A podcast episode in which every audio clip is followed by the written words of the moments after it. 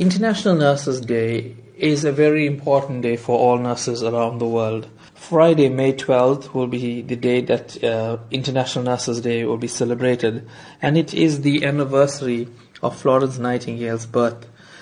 This year's theme is called A Voice to Lead, now, you're involved in training and motivating nurses, most recently taking part in an online webinar with South African nurses. How does this take nursing to the next level? So, basically, gave the uh, nurses in South Africa to understand what's going on internationally, what's the international trend with regard to nursing, and it also gave them, uh, them an opportunity to see what's the latest developments in the United Arab Emirates and other leading countries. I focused on coaching in the webinar because I believe it's an integral part of nursing for all categories, starting from the basic practical nurses leading up to the chief nursing officers.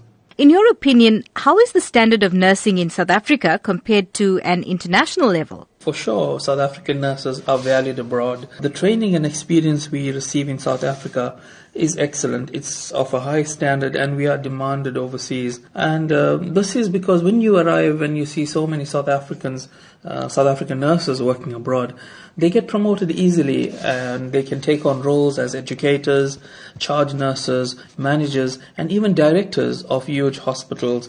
Can you tell me about the recent awards that you've received in your field of nursing? So I've been in the UAE for 10 years now and I believe that I have made my mark here.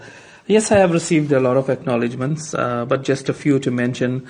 I am part of the Cancer Wave in Abu Dhabi. So we go around to different organizations talking about cancer.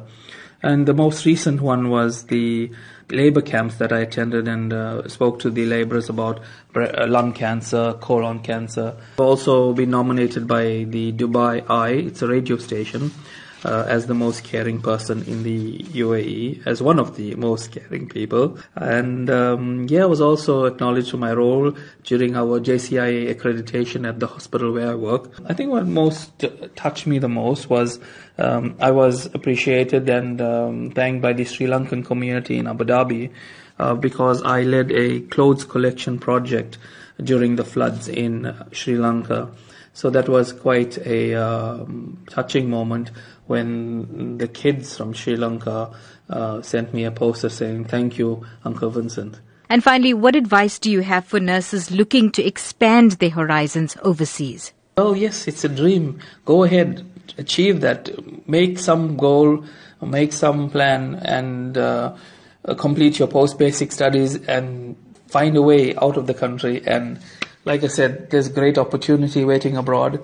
It's an opportunity for you to see what what's been practiced internationally, and eventually one day you'll be able to take back to South Africa all that knowledge and experience. My advice, guys, go for it.